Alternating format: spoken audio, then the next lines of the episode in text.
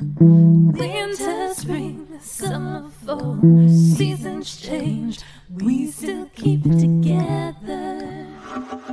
Hey, Beverly Hills 90210 fans! Are you ready to dive deep, episode by episode, storyline by storyline, character by character, as we break down the making of your favorite zip code with your host, Charles Rosin. Did I say that? Yeah. Harry All this, this Mollin. heinous thing about the, the, the real person, and we're going, what?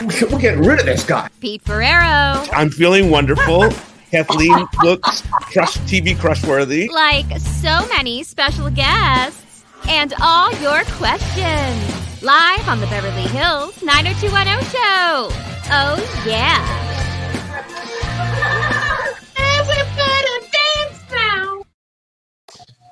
Well, here we are back with the originals. We are here all together uh, for the Beverly Hills 90210 show. Charles Rosin and Larry Mollin together. Uh, Charles, how's everything in, in Venice? You got to this past week meet Canadians. That must have been uh, really exciting. Two of our bands, uh, one that's in the intro there, Kristen McIsaac and Kelly Parker. Uh, what was that like for you? Well, uh, we went to Gjelina for breakfast, Larry, and and I have to tell you something. I, have you, it is the best breakfast. It's like being, it, it's Venice's version of being in the Polo Lounge in Huh. Beverly Hills. It's not quite as expensive. If there's somebody out of town that you want to just have a nice morning with, it is really delicious. You know, you're out in the patio. So you're not talking about you're talking about Gjusta or Gjelina? Gjelina. Wow. the the, the on right Oh, there on okay, Abbot cool. Kinney because because it was closer walk to our Oh, house. Yeah, you know, sure. so we went there. well, that's cool. I never thought about that for breakfast. That's That why I had to bring it up. We had a good time. I made sure we walked by the Venice Public Library so they could both see what it's like to have Oh my 65. I think the count this week is 65 different tents and encampments uh, in You're- in, the, you're- in our you're, a- encampment. you're a strong man. You're a strong man.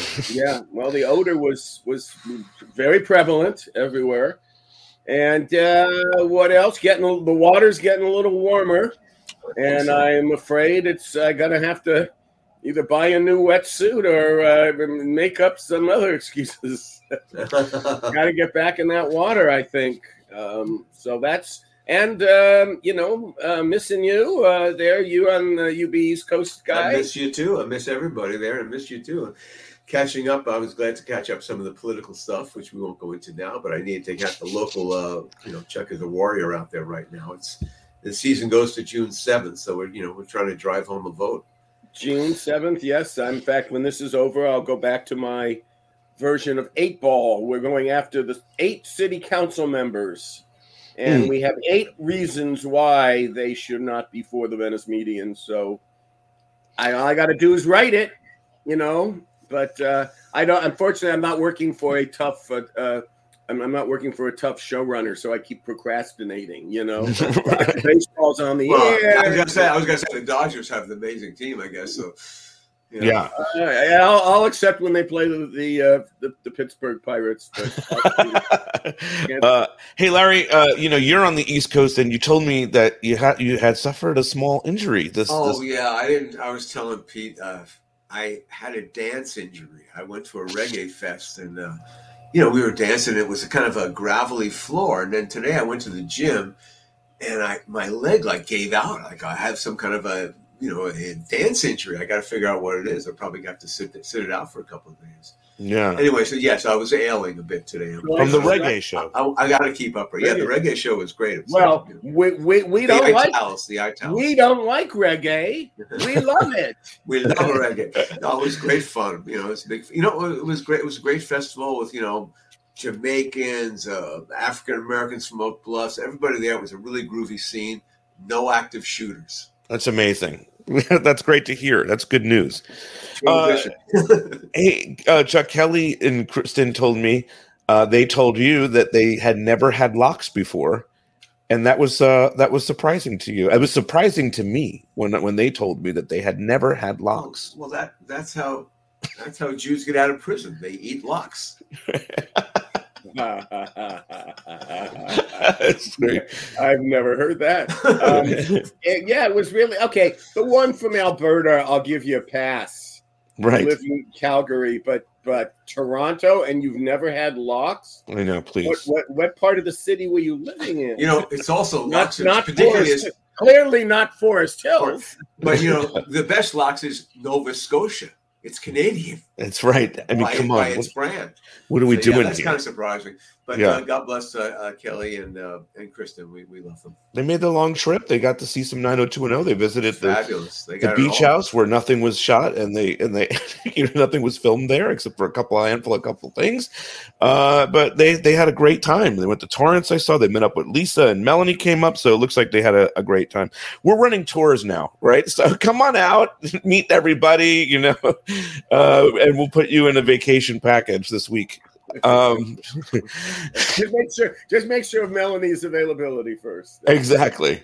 All right, let's talk about this uh, this episode of 90210. I thought because of everything that had happened last week with the active shooter, you referenced that. Um, I thought we would cover something gun oriented in the world of Beverly Hills 90210. There's a couple of things we could have picked. We could have went all the way back to the incident with uh, with uh, Steve uh, with um, Scott and David, but there's another one here in season four where we're both at where Dylan uh, gets carjacked, and I thought that was a good place to start. So, um, Larry, you wrote this episode called um, Moving "Moving Targets." targets. Yeah, Yeah. I was fortunate to, to write that. Um, you know, I was coming off the, the carjacking episode, which I can't remember the name of that episode, but yeah, we were going to spin, you know, Dylan into into a real LA, you know, paranoid fantasy. This is what was going on again in LA right that that day. Carjackings were going on. It was a thing, and uh, you know, Dylan, you know. If, you know he's he's been going through a rough patch here. He's been drinking a bit, and all- it's all kind of falling apart for him a bit. And he's losing Kelly, and uh, his state of mind is not great after the carjacking, and we send him into the world of guns, and it's uh, interesting. Uh, some, you know, especially we, we'll talk about whatever you want, but you know, the, the, the gun laws changed. Obviously, that was the thing I, I took from watching this episode again. In the previous episode, "Strangers in the Night," Dylan the, the the the Dylan needs to buy a new car because his old car, the, the Speedster, is not is not working. This is what the premise is, and he goes and buys. Jim Walsh advises him not to buy something pricey and whatnot, and he does. He goes that does the total opposite of what Jim Walsh asks him to do. Uh, what I loved about that in the Strangers in the Night, the, the the mechanic is um, this guy from Three's Company, uh, the, the the the cook from Felipe, because you also had the other guy from Three's Company as well. The Carson's father is is also Peter, Peter Mark Richman, yeah. yeah. So it was a little Three's Company reunion. Okay, so Chuck, what is your thoughts on the previous? on my door. Yeah, what is your thoughts on the Strangers in the Night thing about him going and getting this uh, fancier car? you know it, it it's funny because the, the oddly enough the number one car that was uh has always been uh um you know that, that the cars that have been hijacked you would think they would be oh they're going after the bentley or they're going after a rolls or something but in you know it, it's always been you get the car and you take it across the border and the cars that were most wanted were, and Dave will uh, will confirm that, were American muscle cars. That's what they, you know, were, were you know wanted in Juarez or whatever, you know, the Tijuana or or wherever the cars were, were being broken down and and redistributed. So um, I think that that was just, uh, you know, that that passage is just you know again theatrics don't buy a expensive car just to give them some you know just some conversation because as larry points out in that period of time 93 94 when when this episode was was con- produced and, and conceived uh you know we were uh inundated with carjackings in Los Angeles. We we had a lot of crime. We- We're right now talking about public safety and homelessness and things here in LA relative to public safety, but you know the the murder rate was was astronomical uh, in this period of the 90s. It was just a lot of gang action, including uh, in my you know beloved uh, Venice Beach, and um, so I don't think it really was. So it, it just was part of the culture, and it gave us a chance again to address guns, not specifically in a gun accident, but as Larry says, the the gun culture and the the notion being that the only way that I'm going to be safe is if I have a gun in the house. Mhm.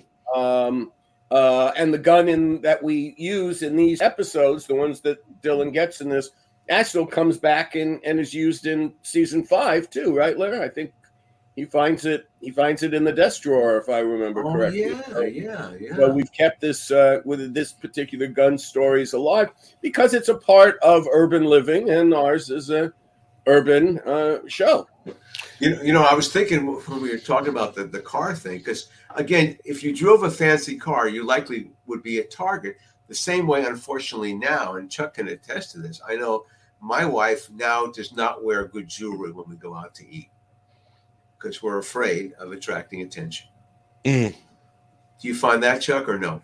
Well, right now, uh, I, well, you know what I hear about Larry. I thought you might be going is, you know, where you go out with the fancy car. They don't they don't take you on the street like that anymore, and you know, open the door. We're Oh. kicking you out, and we're driving away. We're going to follow you to Oh, your home. house. Yeah, yeah, there's that. and um, that particularly was even going on in this era because um, you know Hancock Park is a is a real beautiful part of Los Angeles that I know that Karen and I for for years looked for houses there. We thought we wanted to live there, and as soon as the Rodney King riot happened, we think, no, no, we're not going to live here anymore because you're you were pretty isolated. And a lot of those let's follow the car to the driveway um, it, it goes on in that mid city where you can do a quick getaway.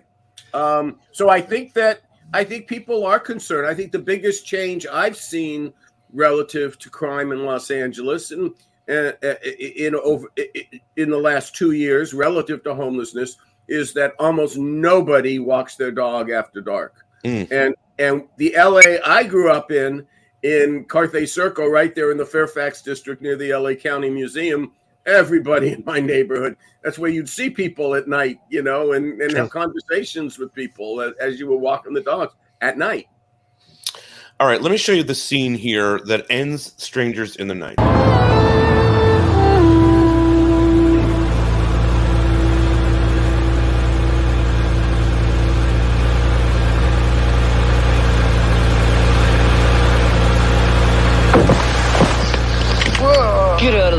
Sucker. So I mean that that that and that and then we go to black after that. That's where we end the episode. Uh, so Well- scary. Yeah. We don't we we have one more moment. We we do go to black, but then a name comes up Yes, and then we end the episode. that's true. Yes, your name your name comes. Charles Rosin comes up. Yes. Um, all right. So there's some Who, stuff about that episode? I wonder. That was nicely done. Uh, I, yeah, that's a shocking kind of moment. And that's you know again that that we were, we were showing Lang. LA. You want to check that out? You know what? It's it's James Eckhouse. Strangers in the Night is directed by James Eckhouse. It says here, according to IMDb, which is Well, James is a fine director, and why he got didn't get more assignments as a uh, a working director in Hollywood, I will not know Mm. because he was a very good director. Are, are the three that we did together is proof of that? I mean, this is great. This ending is really great. Yeah. you- yeah, you I mean, again, that's really showing you know LA. Well, I think that. I we, we can't really look at that scene without me um, bringing up the controversy that we had because Aaron did not want to cast a black man with a gun robbing a car. Um, maybe that was, you know, to say, well, you know, yes, I didn't put any in the main cast, but I did have a black man uh, with a gun rob a car. He didn't want that conversation to happen. But you know, the truth is, is what happened is um, you take a job away from a black actor when you don't let him play a, a criminal. Um, if, if if the part, and we always tried to go colorblind, and it was also including in in this uh, for this part. So I believe we cast someone in mixed race. I couldn't tell the ethnicity No, pretty- in I that couldn't either. scene. They made it kept it very dark, and that I believe was the point. Yeah, Yeah. I think so. Uh, Larry, do you remember that that that as well? What Chuck just talked about? The Yes, cast? yes, absolutely. Yeah, I mean, yeah, I mean, uh, yeah. Of course, we're You know, Those we were always just the conversations you had with Aaron. You know, Yeah. he'd be worried. He would talk to his housekeeper, and she would tell him the truth. And okay, you have to then go from there. Yeah. Um, and so it is resolved, right? You guys pick this thing, and this is a great watching the scene. James does a great job here. And now we're going to come into the next week. And what we started with when we did the watch long, and Larry, you watched it, I'm sure, um, is that now he's looking to find his car, right? I think that's what he's where he's going. He's looking at the uh, going to talk to a cop, and now he's becoming obsessed with with guns, right? Yeah, I mean, uh, no, just his state of mind. We were really working on his state of mind. Now he's, you know, uh, you know, as, as it starts building through the episode, it really comes out with the scenes with Kelly. You know, where he just talks about, you know, about you, if you live in L.A., if you don't have a gun, you, you there's a chance, better chance of being a victim in a gun incident than, than a car accident. And he kind of starts, you know, just pushing that whole agenda there, and you can see he's kind of uh, it affected him. He's, he's, I guess it's a post-traumatic stress syndrome in a certain way. I think that's a good way to to look at it too. I think that it is, uh, you know, a car. They always talk about that. I mean, that's the safe space for LA people. We live in our cars. That's why Los Angeles is by far the number one uh, radio market. It's not New York City. It's Los Angeles because people are driving from from here to there, and it really, you know, we when we were in the East Coast recently, we went to see uh, a, a young actor friend of ours, Hannah's brother Jonah, was uh, the lead of a uh, of a musical in that was playing in New Brunswick, New Jersey, Nice. uh, which is uh, where Rutgers is, Lair. And anyway, you know, so Down we there. took we got a car from It the is. west side to take it there, and it took us about forty five minutes, probably about just as far as it would take me to drive to Encino you know, or or another place that LA people just take for granted. Everybody would say, "Well, we're going out to see New Brunswick." You're going out to New Brunswick. It was, that, it was this. We're going to Des Moines, Iowa, or I know. like I know. that. Yeah, it So is a. was, oh, it's just not that far, you know. It's a hike. It's a little It's bit up- of a hike. Up Yeah. island. It's up island for us. That's 20 minutes. That's- yeah, yeah, Did, yeah. was it good? Did you enjoy uh, New Brunswick? Yeah, and I enjoyed the show too. It was a, a walk on the moon on the movie about Woodstock, and they, Oh, that's a we, great movie. I love that. we saw Yeah. the we saw the original in San Francisco about right before the pandemic, and uh, let's just put it this way: they revamped the entire script and only brought one actor back, and it was Jonah. So, Oh, and he was great. terrific, and it was a good experience. Uh, Mm. So is he playing the Viggo Mortensen part or no, he plays the Liev Schreiber part. He plays the the, the working class hus- Oh, Jewish husband. Yes, Great. Mm. Love Jonah. All right, let's look at the gun gun range here because well, and also he goes and talks to Jim Walsh, and he has that really great scene with Jim Walsh where he says, you know, where he's where he's you know, and Jim Walsh has become this like father figure to Dylan in the in this season, and they're getting they're getting along for the most part, and you know he's he's worried about Of course they are. She's not stripping his daughter anymore. exactly. uh, and then he takes Kelly to he takes Kelly uh, to the gun range. Before Kelly, Kelly's dealing with a lot in this episode too. I'm just going to veer off topic real quick because I pulled another scene. Uh, Kelly's also dealing with this. Hi, Dave. Donnie, you look great. Thanks, Mel. Hey, Dad. Hi, Nina. Who's Nina? You been working out or something? You look big, nice and buff. Well, it's Nina's doing. She's a fitness fanatic. Where's my little darling? I assume you don't mean me. I'm sorry, I didn't think you'd still be here. Nina, this is uh, Jackie Aaron's mother. And don't you forget it. Jackie, you're just making this worse than it is. Oh, I am, huh? Well, tough. Have a nice weekend. You certainly started mine out right.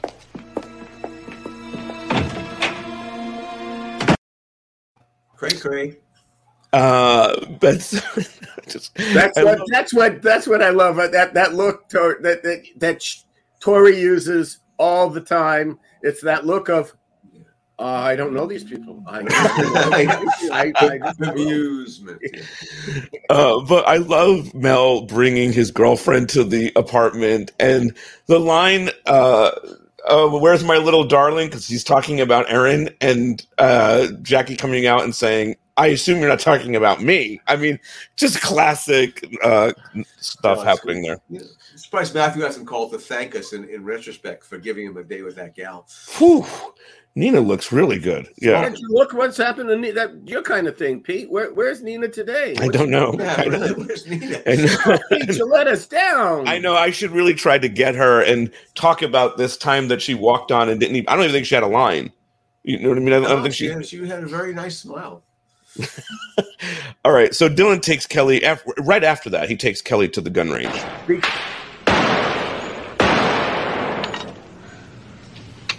All right. Your turn. Sorry, you know I'm for gun control. Yeah, well, if you want to control your gun, use both hands. Come on, you'd be a fool not to learn this. No, don't call me that. Kelly, there are two million handguns in Los Angeles alone. How soon before one of them's pointed at you? Now, come on, do one clip. It won't kill you. There you go. Get it like that. Square yourself up to the target like I did. Now, just aim and squeeze the trigger. It's gonna be loud, isn't it? Yeah, but just expect it. The first one's always the worst. Where do I aim? Hit the target. Go for the center. Ah, I can't do this. Hey, what do you want? You want to be a statistic? You want to be a victim? I mean, Kelly, the writing is spray painted on the wall. You got about as much chance of taking a bullet as being in a car accident. Or am I not supposed to worry about that, huh? It's not my problem. I should let other people worry about you. I'm worried about you. Don't be. I'm getting pretty good at this.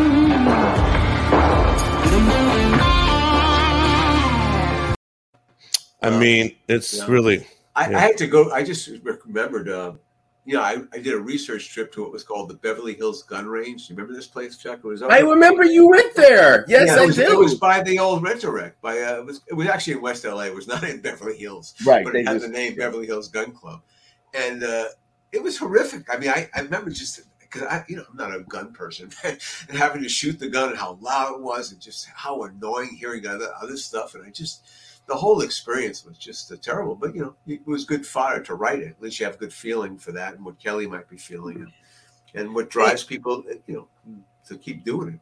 The only gun range I've ever been to actually was the rifle range in Frontierland. and I I didn't I didn't hit any. They didn't give me a prize. Yeah. So I didn't hit enough things. So you know, I've never been a big gun guy.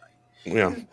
I mean, this is some intense stuff. And it's interesting too because we're talking about guns a lot over the last couple of weeks. And this is again one of those moments where 90210 is sort of, you know, ahead of the curve. This is probably something that we should not be talking about today, right? That this this there should be tough gun laws, there should be all this stuff. well, it's wait a second. It's June first, right?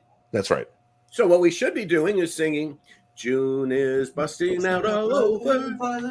Do, do, do, do, do, do, do, do. In the morning, and the, that Pete's going. Okay, what is that? What is Yeah, I don't this is this is a Is reference show? I don't even, even know. This is a this Larry is a- knows because he's an old theater man. Oklahoma. what It's. Oklahoma. I think it's from Okay. Oklahoma. okay. Uh, I was thinking carousel Maybe Carousel. Yep, could be Carousel. Yep. because they were the going to the carousel. Rodgers and Hammerstein. yes, I know you know, that. Yeah, sure. Yeah, you know them. Yeah. If I was making a documentary about like extras or something or understudies, I would want to know know about. that. I should know. I should know that one. Yeah, I was in. I was in Oklahoma as a kid uh, in, in high school. I think it was Oh, Yeah. Oklahoma, where the wind Sound of Music, we did it too. the way. There- I, I- I do have to say that I really like the line when you're talking about gun control. It says you want gun control, use two You hands. used two hands. That was very good. that was really good line. But what what what is there? Could there possibly be a less romantic place to take anyone Oh on a God. date? Eh, You know, just Dylan and I have to say, Uh, Dylan- Sarah, Sarah Dylan does did. pick some bizarre dates. Remember when he takes Brenda to get to go give blood? Blood. Well, That's you got to charm- blame that char- on Elizabeth. charming. You got to blame that on Elizabeth Dole. Uh, you know, uh, That's charming. It's charming though. No, that one's way more charming than the gun than the gun range. Yeah, yeah. yeah. But and what's it, what's also happening at, at the back end of this stuff with Dylan is his relationship to Kelly is falling apart, right? I mean, they're they're they're they're having problems. She's talking to John Sears a lot, which we we saw that at the campus, and he's such a we we we point I pointed out on the thing like how could you want to date John Sears, Kelly? You know what I mean? But like he seems such a creep. He's such a jerk, and he comes across that way. But this is also happening. So him taking her to the gun range is nothing but just you know more fuel for the ending Right. of the for the breakup. Yeah. Although I did answer that when we did the watch along there, I did say to him because you know John Sears was Beverly Hills, and so it's like it's still it, it's an insulated community, and they knew each other's backstories and they knew each other's friends, and it's it's you find that a lot. Uh, I find it on Facebook today where people who are barely uh, uh, know each other um, are are you know yeah your family looks beautiful and great and like this and like that you know it's just because they both went to Beverly Hills High School even if they didn't have a friendship or relationships they still are uh, um, you know feel comfortable to communicate with each other even if someone's a louse like in the in the case of Sears Yeah, I mean, he also he's a good-looking guy. She obviously likes bad boys, and so you know, there's something there. You know, and fl- some and she likes to flirt. Your character likes to flirt. For sure for sure. But also dylan is not someone that right now at this point that is like the perfect boyfriend material either. So he's not been really focused on the relationship. He's focused on guns his carjacking you know what i mean in a little bit. We're going to meet Ke- uh, kevin and suzanne. So there's like he's he's primed for stuff happening to him. I mean, the thing about this episode that really uh, surprised me was it is and it, it, it carries over to the next one is when Dylan now decides he's got to buy a gun, and he's too young. like you can't buy a gun in California at this point. yeah this was this was interesting because there was a Uh, whole not buy a handgun. He get the guy check. We have a guy actually checking his thing. Of course, the guy later on tells him where he can get a, a gun in the black market. Unfortunately, illegally but right we have the gun owner uh, there, and basically he checks his thing, and he's too young to buy a handgun. Now, has that law changed? I, I was curious i wanted to ask you guys about that because I well, mean, yes, 93, 94. That's when the federal, you know, the, the gun law, and they were, in. you know, they were, By they were 18. yes, it was good that they banned the uh, assault weapons ban and that the Brady bill and certain some of the elements that are that, that were there um, were were put into that package. Conversely, the um, the the tough sentence on crack cocaine as opposed to powder cocaine was also part of that bill, which Yeah, basically exactly. sends tens of thousands of black men to long prison terms. Yeah. So there was a whole background check. You're right, and then he also does get it. He does get the gun from the black market. That's where Dylan gets his gun. That that, and then it causes in the next episode, which I'll show you this scene since we're, we'll stick with the guns. It uh, which is the big party, the big anniversary party, and Brandon evidently leaves the gift in Dylan's house, and this happens, and we're gonna we'll break all of this down because this, believe it or not, this scene I get a lot of questions about. Uh, people want to know about this particular scene, so I will ask you all those questions. But let's watch it first.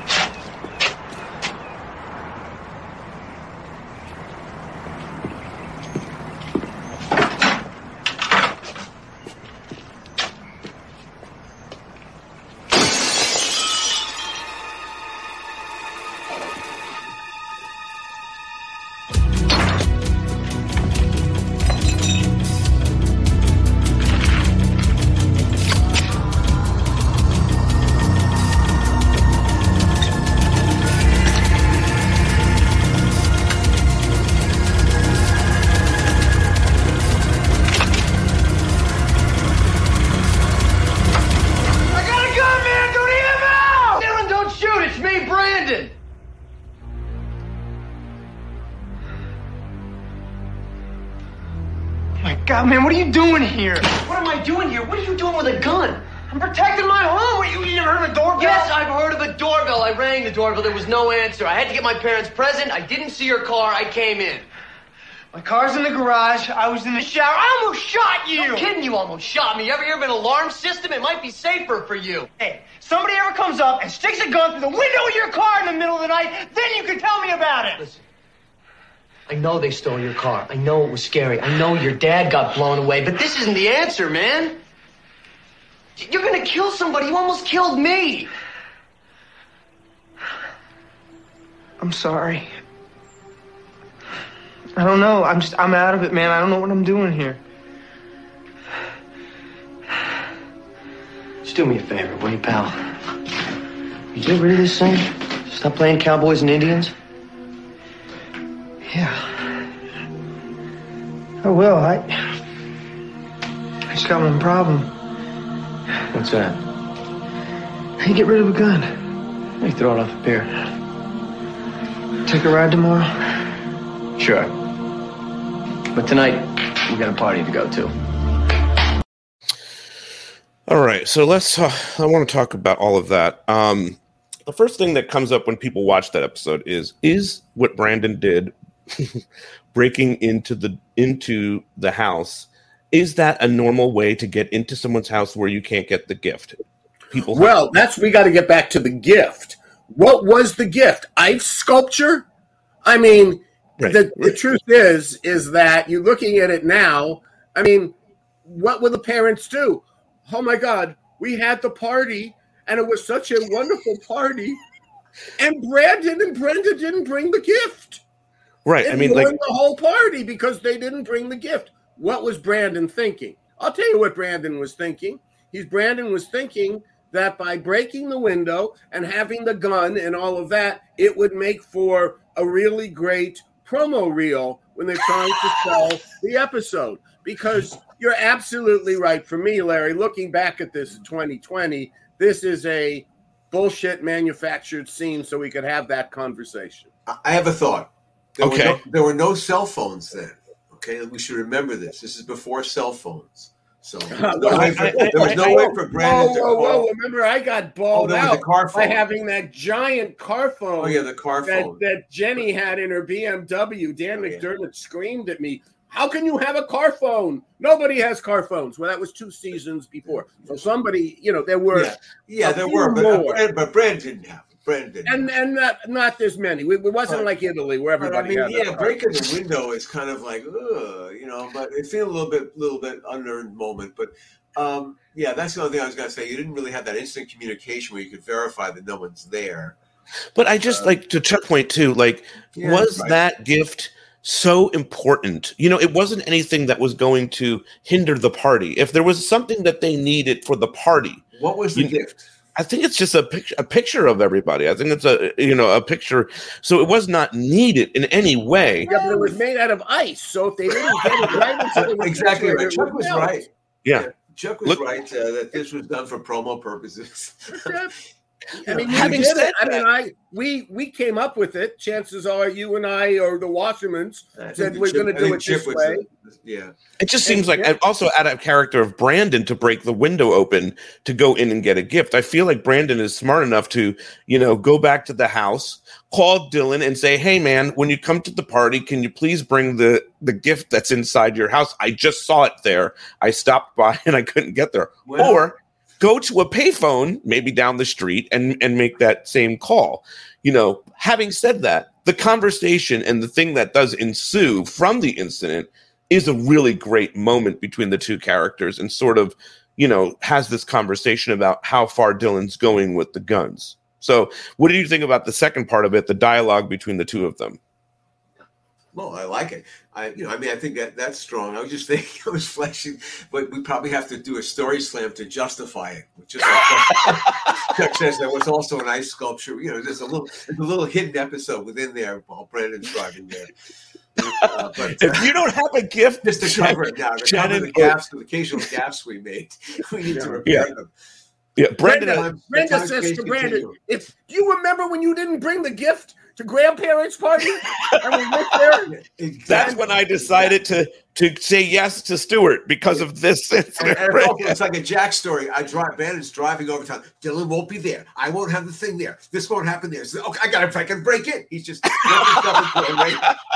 To be has to be that Like a because Jack nothing story. else- Not much else makes too much sense on that No, one. no, we, we, we, we, But what do you think uh, of Dylan and Brandon's conversation, Chuck, that they had about him being out of control? And Di- the- what I love about the two actors is they have these real brotherly bond sort of moments.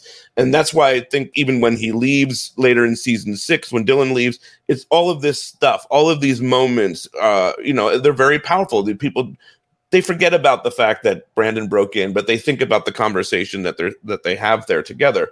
So, what did you think about the scene and Well, the I dialogue? think that they too forgot it. What what quickly took over for Dylan was the rea- re- realization that whether Brandon was right or wrong, he, he almost killed him. And I That's think right. that when Brandon says, "Why don't you just have an alarm system?" Uh, that is something like, yeah, get the alarm system and the gun, maybe, but at least with the alarm system Yeah. um, which which was so um but to me it was looking at it right now at least the false premise nature of it is is it, it overwhelms for me looking at it right now whatever um pop therapy or or, or, or social justice conversation one would have at that moment What show was that? That was 20 years ago today. That's what that was. Yes, and all- uh, and Yeah, you know, the Wassermans wrote that one. I was going to say that's a wa- that's a Wasserman Yeah. Now, line. Steve, no offense, Jessica, but you know it's true. Steve would have broken the window. That's very true. In my That's opinion. why I say normal. That's right. Uh, I'd, be, I'd be curious to just to get Jessica's. I mean, I know this is silly, but should I? I would- I'd be curious just to email her and ask her why did that happen? Why what? what why did he break? the- Oh, and I know she's been thinking about it uh, almost daily since the last 25 years. So she'll have a ready answer for you there, Pete. I, I will tell you though, I did email Jessica recently because, as you remember in the Super Show, she told us that Steve Wasserman wrote lyrics to the 90210 theme, and she sent me those lyrics. So I have the, the lyrics that Steve Wasserman wrote. So she's she's a fountain of information. I lo- we love Jessica here, and I um, hope she's doing well. Um, I just had to know what the lyrics were. Have you ever sung the lyrics? No, I haven't, but Jessica did on, in the Super Show, which was Driving to uh, something or other in Steve's Porsche, he sang me the lyrics. I Yeah. cringed. I Oh, cringed. but, but but let me just tell you guys that how far that the Wassermans went with this this lyric thing. They actually got um, John Davis to record a singer and record the lyrics, the vocal to this. And so John Davis, who will not return my emails anymore for whatever reason, has the recording of the female singer.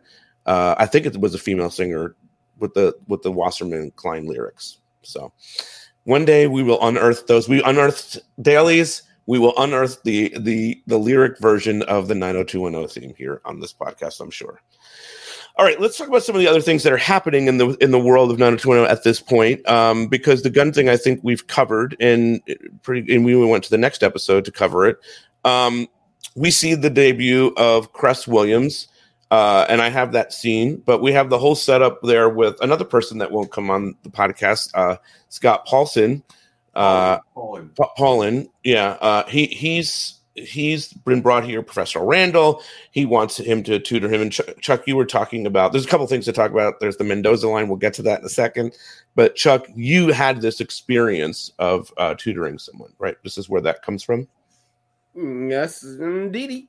Uh, University of Wisconsin, 1970. I did real well in a sociology class. It was the easiest class I took at both universities. Uh, it was like taking, you know, cumulative quizzes, and um, I, I don't know, you you there were like eight different ones, and if you got past six of them or seven, you got an A. And um, and so when the first I, I got an A really early on, and I, as um, told Pete, I always made it a point of going to see my professors, just like Brandon did, because I felt that they were the ones I was paying money for. They were the ones, they were the scholars. And um, and I had made some had really interesting conversations uh, because of them. And then if you if you go to see your professor, then you can go back later in the term or after the class after finals. If you don't like your grade, at least you'll know who you are. You Mm. know that you at least had enough interest to show up. I only did that one time. Uh, came back and talked about a grade after that, but uh, but I always like seeing the professors. Um, and uh, and when I was there, uh, we talked. We were talking about how bad.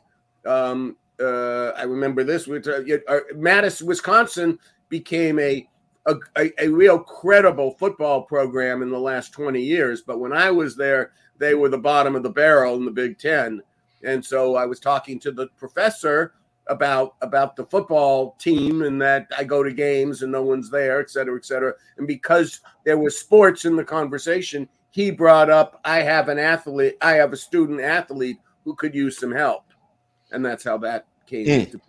The other thing is the Mendoza line, and that's a Larry thing that you added the Mendoza line into Yeah. the into which I always loved that you did that. But yeah, Yeah, I just you know because we're all baseball fans, it was just a chance of you know we had this character we built for uh for Professor Randall. It was kind of a sports obsessed nut, and it kind of gave him a nice uh, thick character. Really, Well, Pete will tell you as soon as he said, "Well, Larry wrote this episode."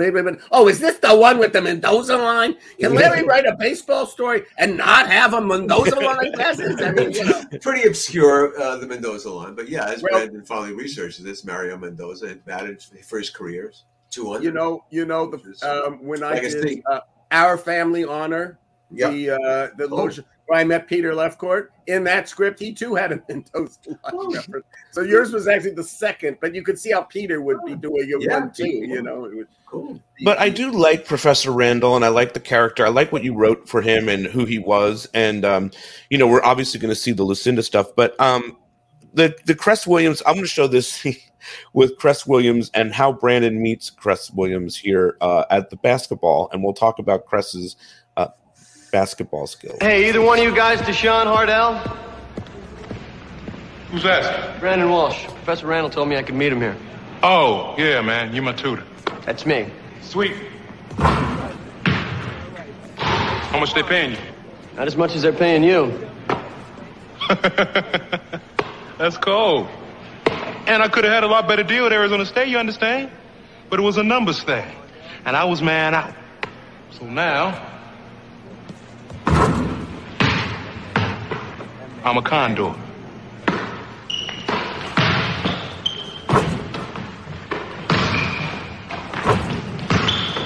Hey, right on the glass. Yeah. Hardell. Hey, call me Deshaun, cuz. Deshaun, we gotta hit the books, man. Randall wants us to jump right in and get ready for Monday's class. But don't hold the ball. Shoot it. Come on, man. We got studying to do. Only if you can make that shot.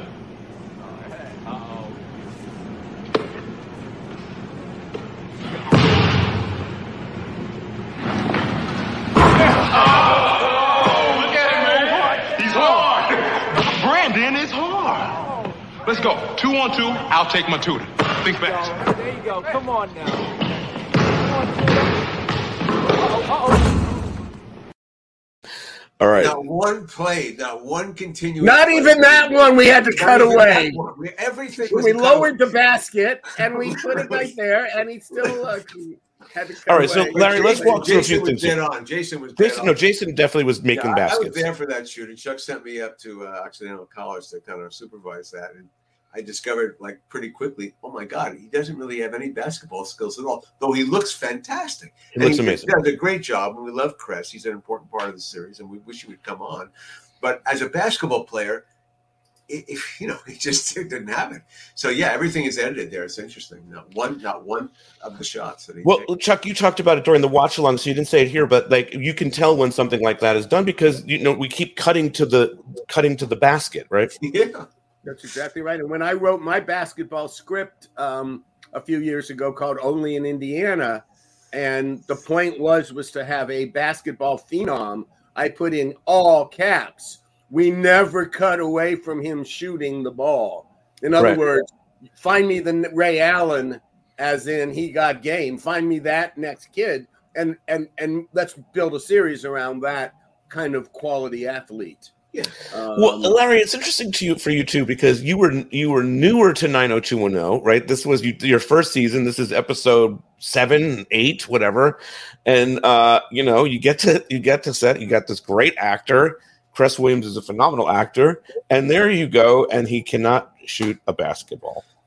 Well, you just you know you got to be able to edit. You just got to get enough footage there. You just want him to, to, to look good and be loose and stuff, and, and he was, and he had you know you know like co- you know there's all he's got the dialogue, and he's you know just he's making it all seem very authentic. So I mean, that Yeah, was no, nice that- thing about him. and he also he he was able to pick up the bounce pass. Yeah, exactly. I don't know how many he takes could we catch had the ball. I, I don't remember, but it just you know it was it was so nice because Jason I think hit his like in the first or second take. It was so easy, you know, because Jason was such Well, when I wrote the first basketball uh, episode one on one in season one, and I made it that you know trying to find you know Jason, you know, to Brandon to go out for the team and make it, and that you know Steve being a good enough player to make it. I had no idea if either guy was even athletic at the time. It was Mm. like what a what a game. I mean, I made a point of trying to make sure that we had a a good um uh really good baller to play the uh student who was in question was this person really even. Supposed to be going to beverly hills uh west excuse me west beverly high Mhm. uh but um you know uh that was fortunately as we know jay and and iron are terrific athletes Yes. Yeah. Uh, lastly, to well, I mean, there's also the stuff with with David and uh, David in the in the radio station where he's starting to. I think this is right before that he started with the with drugs to stay up and to do all that. So there's that going on, right? And then there's Andrea and Dan Rubin. So in this, Andrea is loses her virginity to Dan Rubin. That that happened in the previous episode, and then, yeah. and now Yeah, I, I this I, I really like the way this one was. It seems like a realistic problem. You know, you can, they can't go public or whatever, and uh, it was a nice integration because uh, she winds up getting that advice from Steve and uh, and Brandon. You know, you just don't go into the water step by step. You cannonball, and in the end, I thought that was a great payoff. And this was like a really good C story in an episode. You know, it, had, It- it was probably, good. probably had like four beats in it. It was like a perfect, you know, what we would call like a, a C story or a teaser kind of. and it was a teaser, different a runner, it was runner, a it, runner. it was vastly different than um, what um, the student dynamic was between um, teachers and their students. Um, I was saying to Pete that my first quarter in at Berkeley, I knew three girls who were all dating professors. Yeah, yeah. Uh, one who was dropping out of school to follow the professor to Buffalo State. Yeah, I mean, I mean, that's you're leaving. Berkeley for Buffalo. Okay, I, I get it, but I don't get it.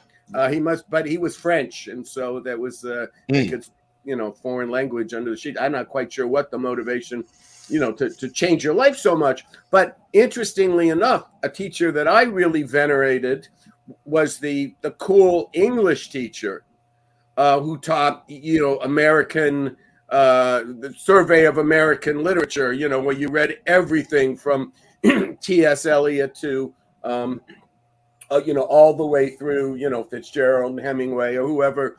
And he, um, that teacher, every semester or every quarter, we were on the quarter system, every year had a girlfriend Yeah, picked one out. Yeah, I mean, you know, because he was like Paulin. He was kind of a, you know, like a cool guy with the he, you know, he and, and you knew he was smart because he's you know teaching that class, and he always had really cute TAs or or teachers. So it just was much more. So Dan Rubin at that point being even scared to be seen with her, I think says more about his.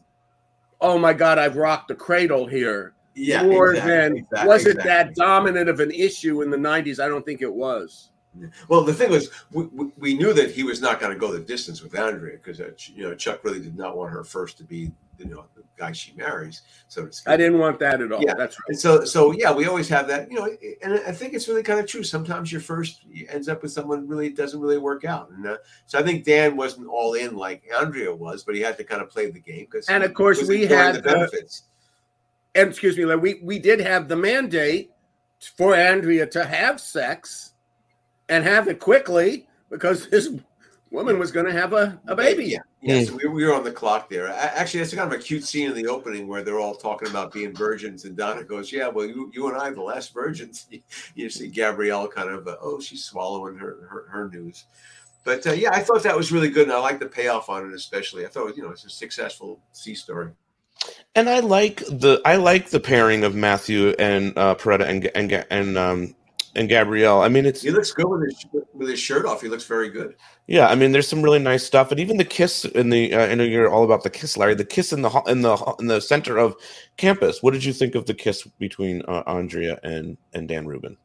I loved it. I love that. I, th- I thought that was really a great, you know, just a good moment. Just a good moment for uh, for for Gabrielle, the actress, and a good moment for the character to kind of really be full out with what she's doing and kind of really uh, push the guy into that situation. I forget how many episodes later they break up, but it's probably pretty quickly. Well, she meets Jesse next the next very Oh, the next, next at the, He's at the the party. at the party. Yeah, No, that's it's right. the one after that one that they. Yeah. that Yeah.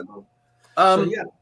you know, I'm not the connoisseur of kissing. That's Larry. Larry's got that. He, he but but I did notice this that that for that kiss to work, uh, uh, Dan was so much taller than Andrea that he had to actually be the one to put it together. It would not. She couldn't reach up Yeah, and bring him true. down. Hands. He had to go down and be part of that too. So it was he was more complicit in the kiss than uh and I thought that just took me out of the emotional reality.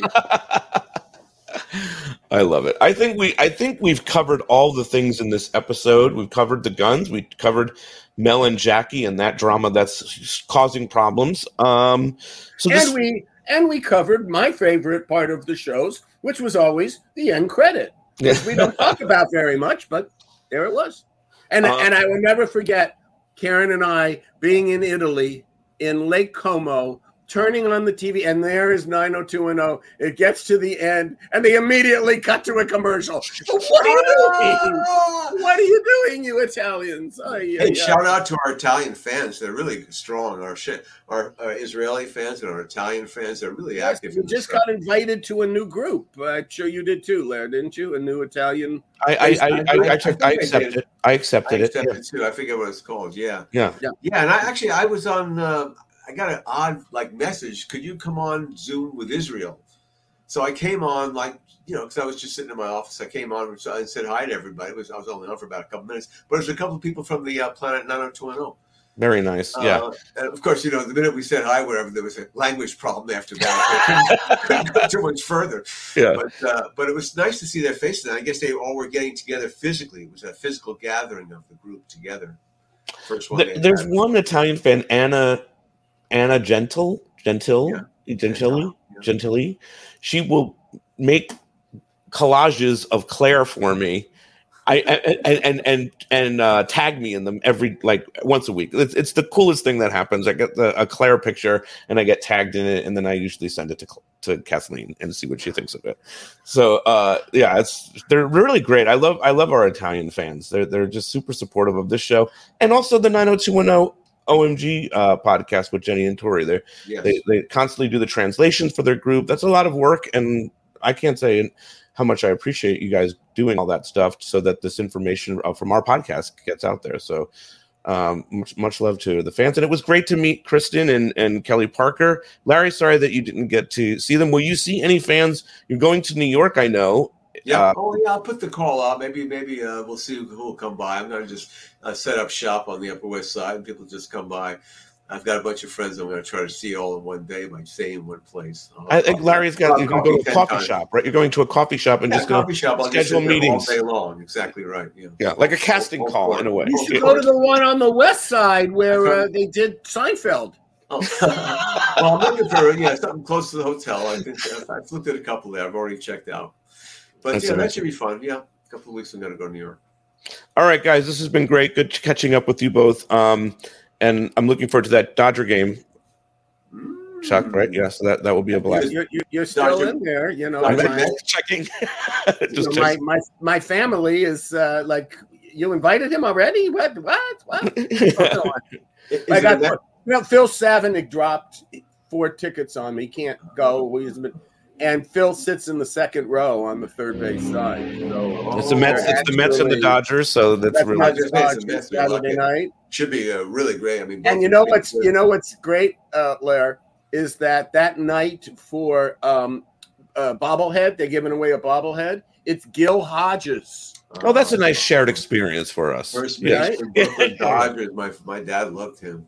Yeah, well, I love Gil Hodges too, and I can actually say I saw Gil Hodges lose the World Series to the victorious Oakland A's in the East Bay That's of San Francisco in when 1973, I think it That's right. was. Mhm. And it was, and I went there with my friend Philip.